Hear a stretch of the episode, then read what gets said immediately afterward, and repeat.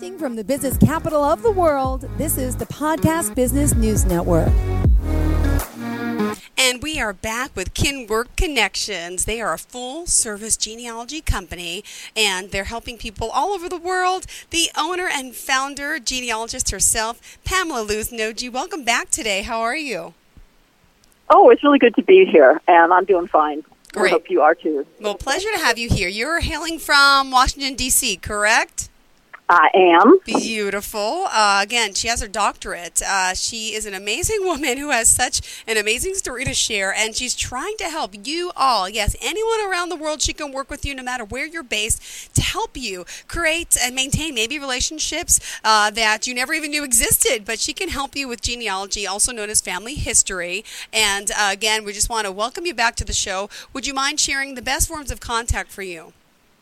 Um, best way to contact me is via my website, which is kinworkconnections.com, or simply by email, which is kin1889 at me.com. Beautiful. And so your company obviously is helping so many people. Uh, would you mind giving us a little bit of a background since we have new listeners each and every week? Uh, well, I started out uh, about 15 years ago, uh, came from a different discipline. I was a medieval art historian, and I taught for a little while. But now I do a completely different kind of research, and yet it's still research.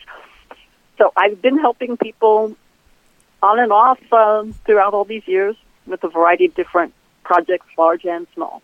Beautiful. And also, uh, you mentioned there's so much to Kinwork Connections and what brought you here. Could you share a little bit of your personal background and story about how you got started and your love and passion for this? I know you started this over 17 years ago. Yes, I started it when my father passed away, which is actually when many people come to genealogy because they inherit the family papers, which is what happened to me. And so that's what got me started. And my family had a pretty good number of papers, objects, photographs. So I had a lot to work with. And then I just dug in, and I haven't come up for air since. I love the way you say that. That's right. Your own family. Um, it was out in uh, New England, correct? And then you said also overseas in Germany, and Hawaii. Yep. Um, my family is mostly New England, and they kind of moved towards New York and Pennsylvania. Um, my husband's family is from Japan, so they came through Hawaii and then came to the West Coast. Oh, wow. So I've done that, and then um, I've done some English and German research, which is my family on the other side, the other pond um, over to Europe rather than the pond over to Asia. Wonderful. Well, what did you want to talk about and focus on today about genealogy and your services and all that you can help so many people with? Well, what I really would like to talk about is what you can do before you hire. So, one of the main things that I think you need to do is to talk to relatives. Now, if you're lucky, you'll have quite a few older relatives to speak to. I did not have quite so many.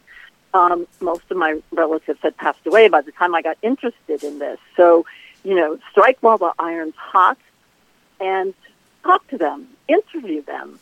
You might want to tape record. Well, you probably record it on your phone, but um, you can ask them for things like dates and places and people's names and so forth. But the other thing that you can do is ask kind of more open-ended questions. You know, what was Granny Sue like? Or if you know that they went somewhere on vacation, why did you go there and did you like it? What did you like about it? Or did your family have a special thing they did every dinner time? So those are the kind of things that you get people talking, you get more story. Um, you can possibly do the dates and places and stuff by yourself, but you'll never get anything by yourself if you don't talk to these people. I would say today most people record. You can, of course, write down what you're interviewing people about. But I also suggest to transcribe what uh, the interview was um, just for safekeeping. So I didn't get to talk to relatives very much. As I said, I have very few. A, a lot of people, I think, are on that same boat, which makes them all say, "Well, how can genealogy help me then?" Well, because there's experts out there in the field that know how to do the work that we don't to uncover what's lost, uh, what can be found, and of course, what's been hidden maybe for generations. Yes, it can be. Um, but even the few relatives I had left, and um, they are fairly distant, actually, but there was an uncle actually known my great grandmother who'd come over from England. And I thought to ask him, I said, Did she still have a British accent? And he said, Well, of course she did. I thought that was really cool because I didn't know what she sounded like. And then I also heard from another cousin that my father's sister um, was unfortunately, well, less favored than my father. So my father was good looking and his sister wasn't so much, according to this lady. And he felt so badly for Audrey, who was not attractive. Now, the reason I'm telling you about things you can do is because you want to have something for the genealogist to start with.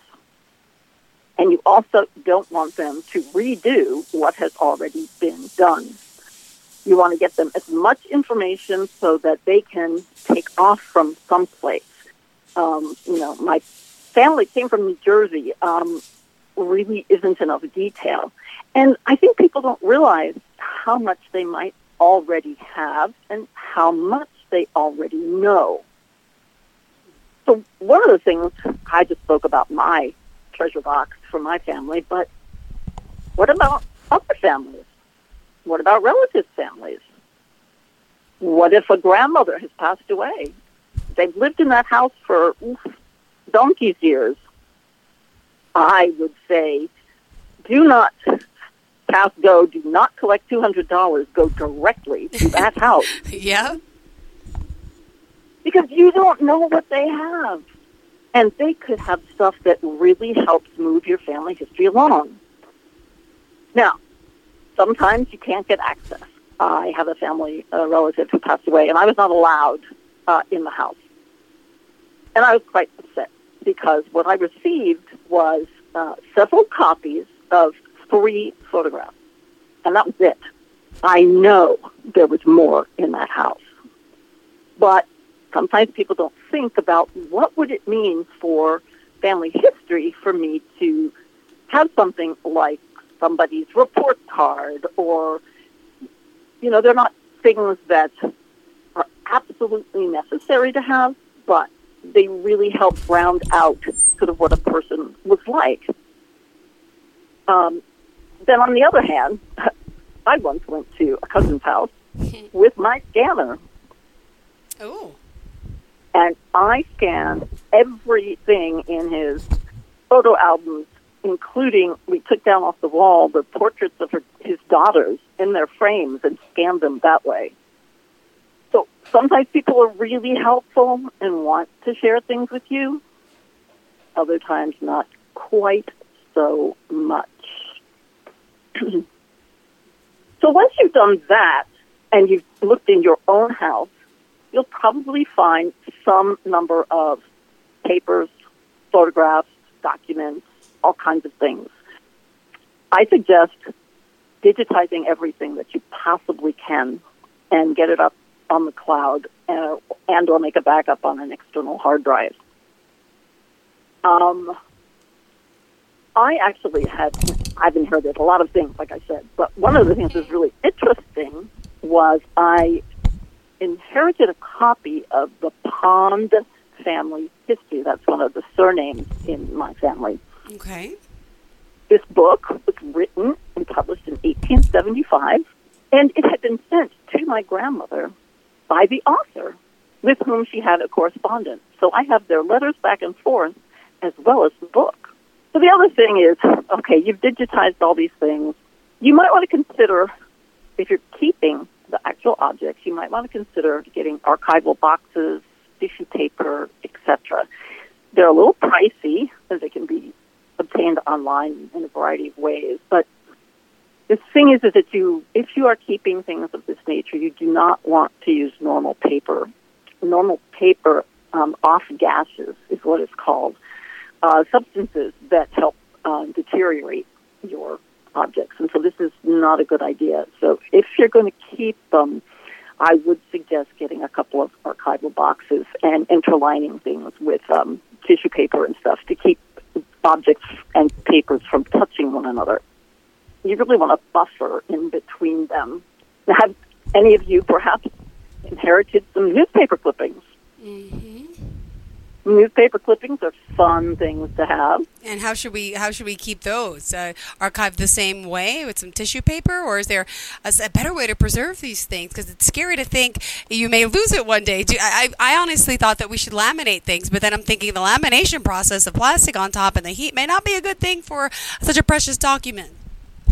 Well, you know, I have inherited both laminated um, obituaries and non-laminated things, and the laminated ones are from the, mm, let's say, from the 1960s, 70s, and they're still in pretty good shape. But you do want to do something special with newspaper. Newspaper is extremely toxic. Anything it touches can become discolored very quickly. Now, if it goes stays long enough, it also will destroy what it touches. I have a letter from the 1960s, and it had an enclosed newspaper article folded up with it. The letter was completely legible. However, even from 1960, the area the, the, the outline of the article had degraded the letter in that area where it had touched it. Still legible at this time, but over time, it might not have been. So I did take them apart. I put the letter in one section and I put the newspaper in another. And because the newspaper is so bad, I would suggest wrapping it more than once in tissue paper because it really can hurt other things. It's not Mhm. only that it may go bad, but that it can make other things deteriorate and quickly. So have you ever thought about what else you might inherit? How about photographs? Lots and lots of photographs. Yep, I have some of those, and even for my great grandmother, and they're just so delicate. They're black and white, but there's all cracks in them. Um, well, you know, there are a um, fair number of um, programs that, that you can use to restore photographs. You can also pay somebody to do it, but there's some programs out there. Um, I've tried to use one; it's a little tricky. Um, so I kind of just leave my photographs in the the way that I received them. But you also want to take special care of photographs. You want to make sure that nothing is touching the top of the photograph, the front of it. And you want to be careful about how you identify the people in the photograph. Now, I received a lot of photographs on which my mother, in her very nice handwriting, in ballpoint ink, wrote the names of the people sort of like over their heads in on the actual photograph. That's a no-no. If you can help it, you don't want to write on the photograph at all. You don't want to write on the back. And anything that you put near it, a piece of paper, um, perhaps that you write the identification of the people in the photograph on, uh, should be written in pencil. You don't want ink anywhere near these things. I don't know if you've ever done any research where you go someplace and they only let you take pencils into the reading room with the documents. Um, and it's because, well, it's not that good to have ink around. Didn't know that. So, yeah. So, what can you do with the photos that aren't identified? Do you perhaps have any of those? okay. I unfortunately have a lot of unidentified photographs, and there's something of a problem. Um, however, there's this really neat website called Dead Fred. Are you there? Um, yes, I'm here. I'm, I'm sorry, another call was coming in. oh, no Um, problem. No problem. so Dead Fred is this really cool site. People upload unidentified photos.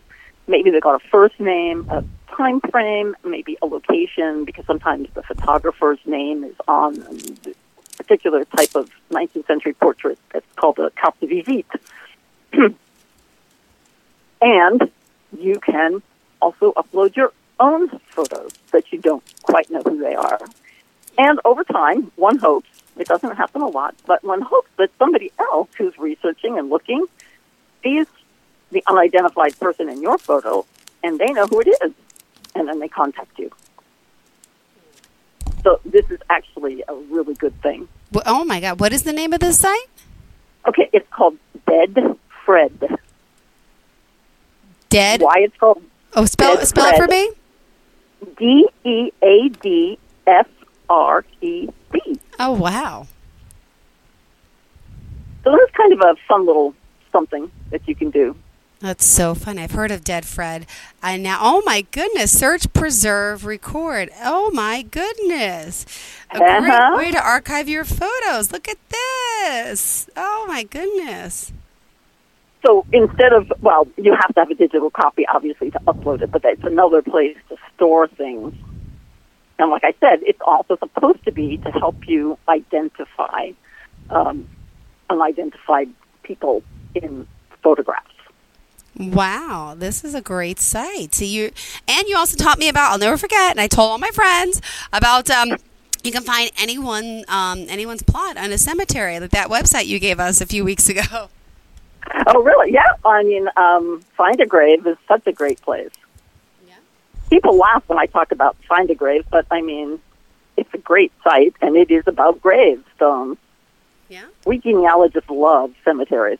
Mm-hmm. I love it. and just remind our listeners, if you can, here, uh, best forms of contact for you, how we can reach you. on my website at www.kinworkconnections.com or my email, kin1889 at me.com. All right, we're going to take a quick, quick break right now. And when we return, we'll continue to talk about genealogy and, of course, all the services that you can provide. Stay tuned. Parallels Desktop, the number one choice of Mac users to run Windows on Mac. Windows applications run effortlessly. Parallels Desktop is seamless and fast. Whether you need to run a Windows program, develop or test, game, or just looking for the ultimate flexibility without having to restart, you're completely covered with Parallels Desktop for Mac. Fast, powerful, and easy. Parallels Desktop, the number one choice of Mac users to run Windows on Mac. Windows applications run effortlessly. Parallels Desktop is seamless and fast. Whether you need to run a Windows program, develop or test, game, or just looking for the ultimate flexibility without having to restart, you're completely covered with Parallels Desktop for Mac. Fast, powerful, and easy. Are you looking for even more of the podcasts and hosts that you love? The Podcast Business News Network is proud to announce that you now have even more ways to listen live. Check out the MyTuner Radio, online radio box, and Simple Radio apps on iOS and Android, or find us online. Search for Business News Network on mytuner-radio.com or search Podcast Business News Network on streema.com and onlineradiobox.com slash US. Take your podcast on the go and don't miss a minute of the action.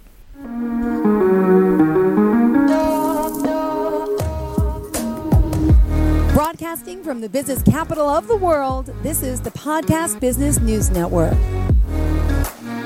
And welcome back to the show. We are joined here by the owner of Kin Work Connections. That's kinworkconnections.com. Yes, Pamela Luznoji. She's been doing genealogy for so many years. And like she says, she hasn't come up for air since she started over 17 years ago. Welcome back to the show.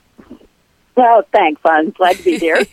All right, great. So continue. You were just talking about some great sites. Uh, you mentioned Dead Fred. If we have some old photographs, we're not sure, you know, who they are. You can upload them to the site. Uh, what else did you want to share with us?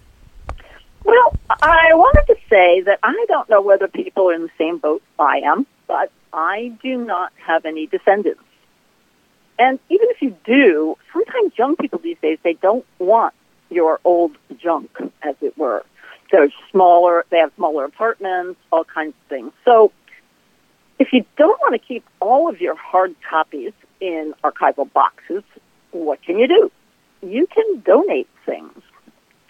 Now, it depends on the place and what they take and what they don't take, and you do have to ask permission or just, you know, let them know what it is you want to donate. So I had a paper document from like 1855 that advertised a ball in Warren, Pennsylvania.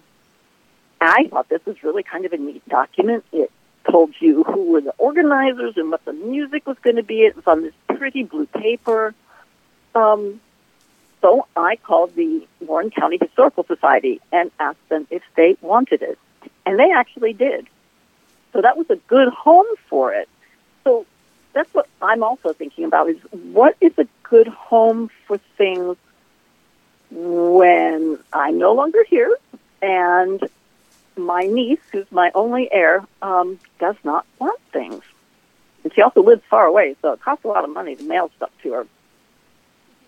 Um, so that's that's a document kind of thing. The one caveat, let's go back to talking about unidentified photographs. Unfortunately, most historical societies will not accept unidentified photographs, so uh, you can't give them away, which is sometimes a problem. I have a whole lot, and I don't know who anybody is. It was a group given to me, and so I don't know that much about it. But I also had an object that was part of my family's history. So, do y'all know what a bed warmer is? No, I don't. I know heated blankets on beds. well, bed warmers were used in earlier times, and, and they were basically like a, a pan with a lid, and you put coals in them. They were metal. You put coals in them, and this little thing was on a long stick, and you put it in between the sheets for a little while and mushed it around and warmed up the sheets before you got into bed. This is, of course, before electric blankets. exactly. That's what we use. so I had a bed warmer from the 18th century from Connecticut. I could document its provenance. I had the handwritten 1812 inventory of the gentleman who had brought it from Connecticut and was giving it to his um, heirs in Oneida County, New York. Um, so it was really quite clear where it came from, what its date was, and all of the owners were DAR patriots. That's Daughters of the American Revolution. So since I'm in D.C., I went over there and I said, hey, would you like my bed warmer? And they thought about it a little bit, but it was interesting because they said they have plenty of 19th century bed warmers in their collection, but they don't have many 18th century ones and ones with such clear provenance. So they accepted my donation. And now it will be in the DAR collection from here to eternity, I guess. Wow. Yeah, I mean that's really leaving a legacy, which is you know kind of part the other half, as it were, of doing your own family history is to kind of get the things that were important to your family, if you can't keep them, to some sort of a place, a historical society, a genealogy society, an archive. Um, it all depends on what their collection criteria are. As we were saying, DAR didn't want 19th century bed warmers, but they were very happy to have an 18th century bed warmer. Mm-hmm. So it may sound like I'm asking somebody to do an awful lot of work before I come along, but the more you have put together, the more you know, the more you can give to your researcher, the less likely they will be spinning their wheels, wasting your time and money.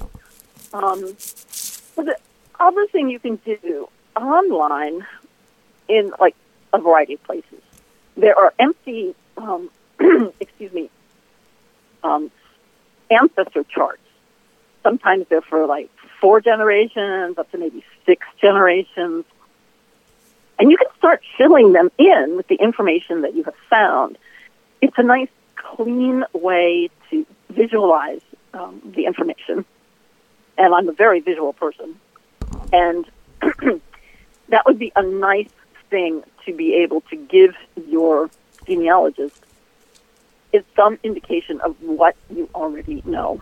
Yeah. Because you really don't want to have the uh, research or just go off on tangents and find out stuff you already knew. Yeah. Well, this has been another enlightening conversation, as always. and we're just about out of time. So, unfortunately, we do have to wrap it up. Would you mind sharing all forms of contact again? Okay, my contact is www.kinworkconnections, all one word, dot com, or my email, kin1889 at me dot com. Perfect. Thank you so much for being here, for joining us, and as always, enlightening us and uh, giving us again those websites. Again, Dead Fred. Check that one out if you have some pictures. Oh my gosh, that's a great one. Uh, Yeah. And uh, thank you again for really enlightening us today. And also, Find a Grave. That website is another one. Uh, so much we could do out there in search of our ancestors, our history, and again, talk to those around you that are still alive, especially our elders. Get all the information you can, write it down. Uh, definitely some advice that I've been learning from you. And again, want to thank you for joining us once again here today. Uh, KinWorkConnections.com, Pamela Lusnoji, and uh, we'll be back with you hopefully soon. Have a fantastic day. And to all of our listeners, thank you. Stay tuned. More of the show is on the way.